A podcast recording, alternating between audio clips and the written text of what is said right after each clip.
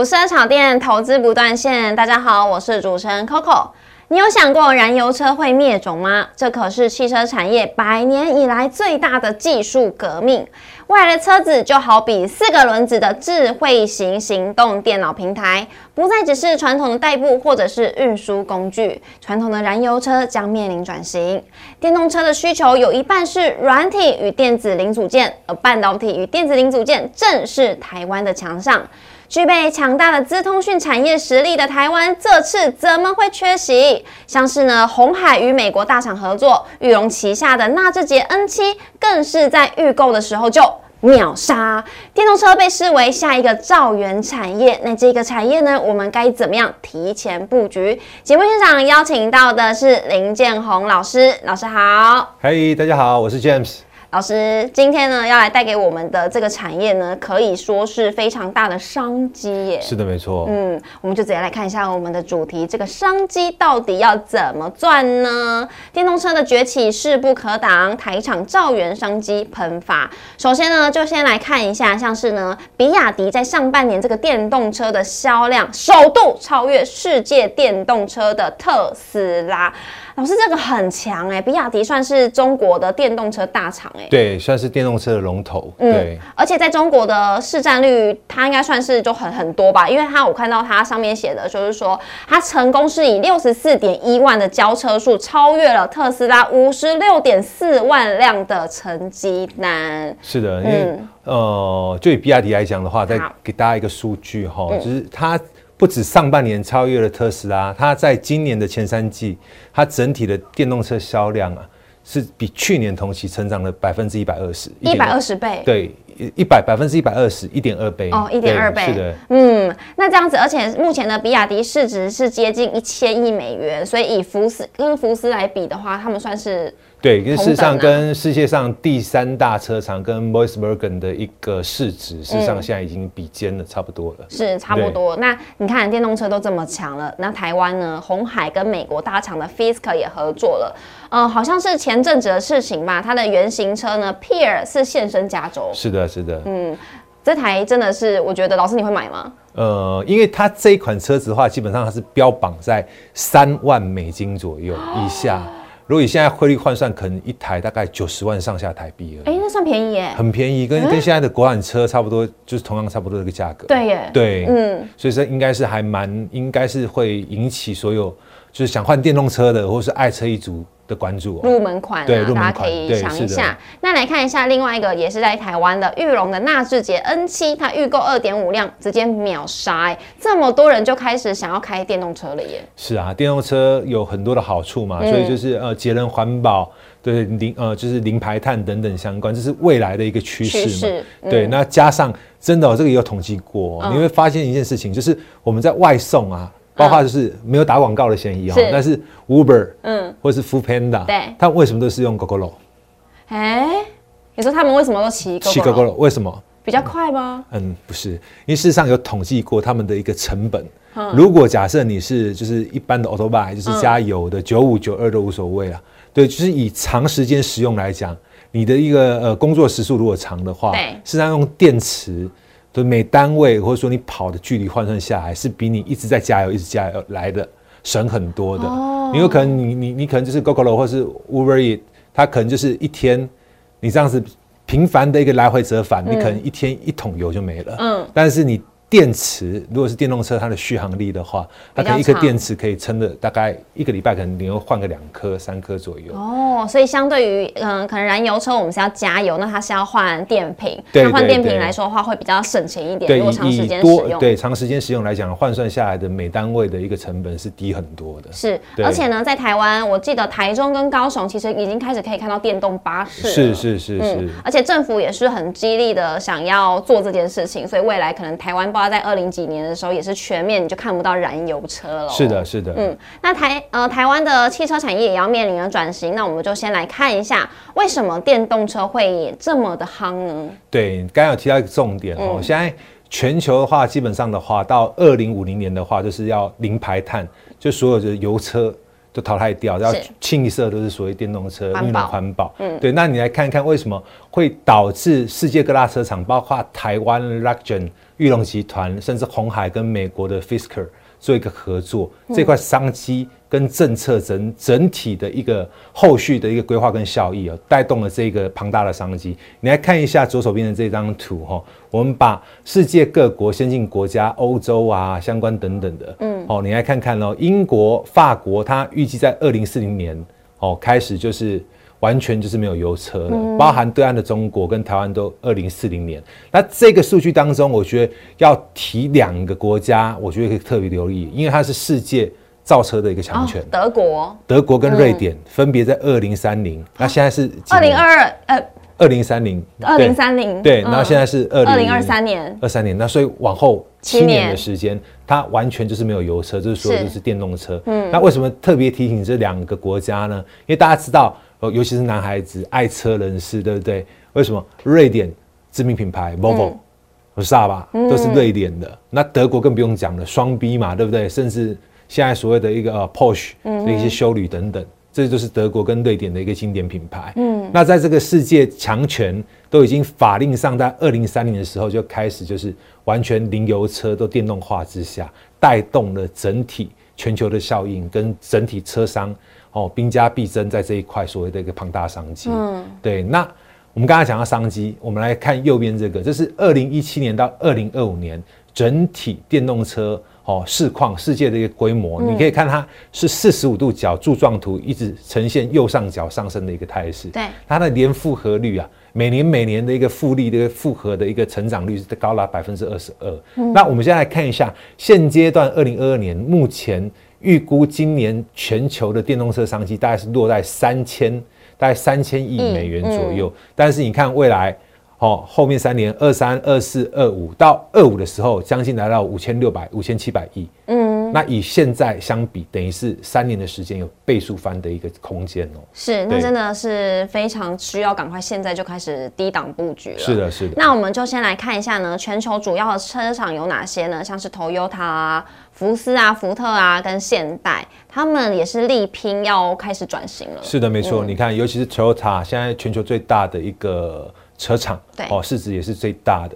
它到三零年呢、它这边自己规划要售出三百五十辆的一个电动车，就是占它整体销售比例的三分之一以上哦。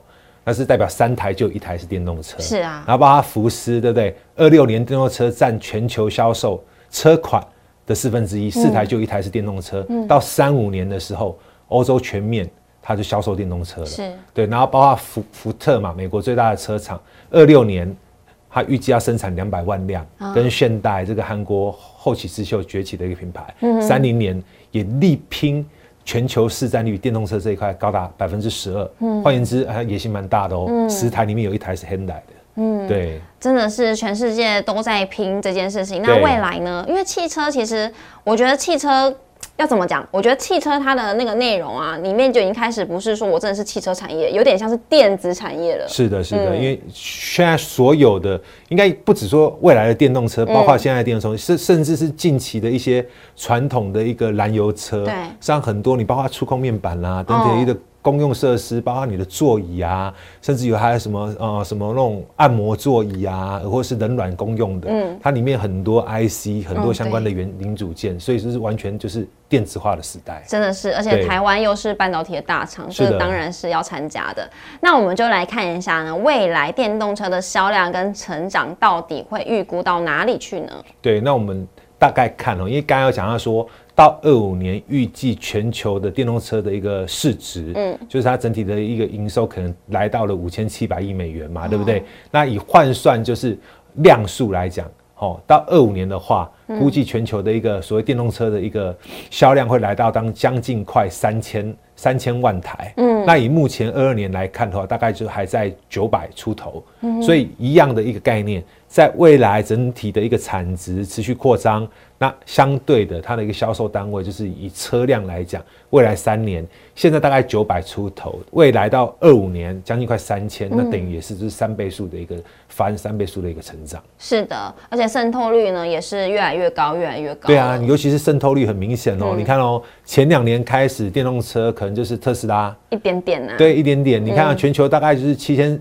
七千三百万辆的一个呃所有的一个车种是油车加电动车等等，但是当下二零年的时候啊，电动车的比重渗透率大概只有四点四趴而已。嗯对，然后未来到三零年，就未来七年之后，我说包含了德国，包含了瑞典这些自车强权，开始完全就是电动化之后，是对全球的一个呃车辆九千五百万辆当中渗透率，电动车就高达了百分之三十四点七五，嗯，高达三十五，等于三台就一台。是，那更不用讲说到四零年之后，就一定是很多都普及了，对，就已经啊过半了，对。是，那现在我们现在要投资的话，方向就不能只眼睛看着这个什么汽车类股啦，变成是你要更细部的去把它整个供应链都把它抓出来，对吗？是的，没错。你我现在还有就是右边这张图卡，你下面有没有看到？有看到说电动车的一个市场哈，嗯大家讲说造元产业，造元产业对啊，就以现在全球，尤其是台湾，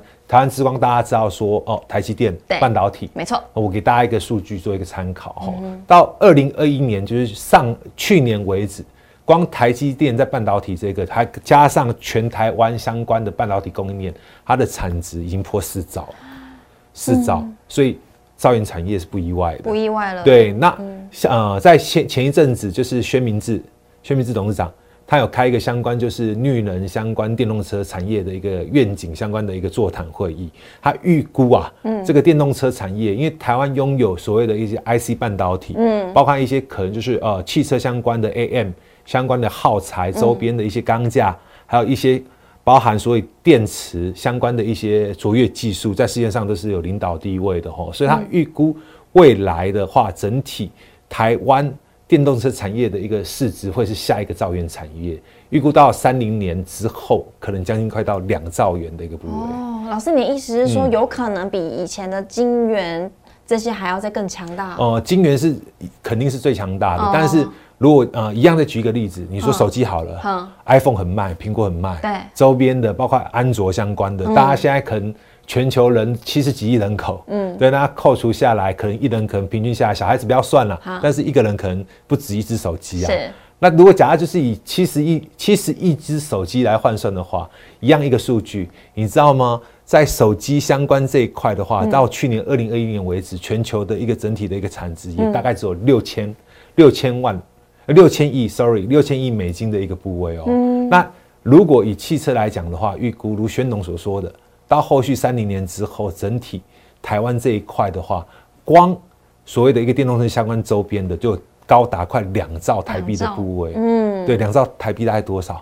我们换算一下，心算以现在汇率来算，大概哦。也大概就是跟手机大概是差不多的一个，完全无法计对，算对就这个是单位太大了，太所以这个商机真的是庞大。大家说，大家所有台湾的一个供应链，电动车，而是传统汽车产业相关的一些厂商啊，都开始垂涎流口水啊。真的。对那现在我们这一集呢，我们知道说，哇，好多的这个电动车相关的数据啊、资料啊，然后跟未来的前景在哪里，我们都帮大家给抓出来了。那现在大家就想要知道，是我到底是要投资哪些的股票，才是可以抢赢到起呃每个人的起跑点，对不对？嗯，对，没有错。因为我刚才提到了，现在整车所有电动车拆开来看哦，那 Made in 台湾的影子大概将近六成左右。对，然后相关的个股供应链呢，大家都知道说，哎，可能就是电池这一块，现在可能就是相关的锂电池，甚至所谓的一个三元系电池。但是未来电动车主要的趋势，它要从液态转到固态。哦，所以为什么最近相关的一个储能，储能概念特别强？嗯，因为你变成说，你从现在液态，我说从三元三元系电池或者是锂电池，要转换到下一个阶段的固态，嗯，固态的过程当中，储能这一块就非常的强劲，非常的强势。所以最近股票股票相关个股很就是呃很强势嘛，对不对？那不止所谓的电池，我刚才讲到所谓 AM 相关周边的，甚至一些相关哦、可能里面的一些配备配备的嗯 IC、IC 这一块啊也都是哦，我们可以着重的地方。是对，那下一集呢，我们就会带大家来看一下，到底有哪些的个股老师看好的，来跟大家来做分享喽。是的，我们留在下一集大家做一个分享动作，来做一个点名照月的动作。好，那看哪些呢股票会被老师给点出来，请大家好好的锁定我们下一节的内容。那今天这一集呢，就大家可以先稍微一下呃做个功课啊，或者是把你觉得哎这些股票感觉好像很不错，先列入你自己的名单，然后下一集我们听听看老师怎么跟大家来分享。那如果说你还是想要领先，赶快先知道的话，赶快老师的 Light 在这边，我们先把它加入起来，你直接来询问老师是不是在老师看好的名单名名单之中就可以了。那也要记得按赞、订阅、留言、加分享、开小铃铛。今天谢谢老师，谢谢谢谢 Coco。拜拜。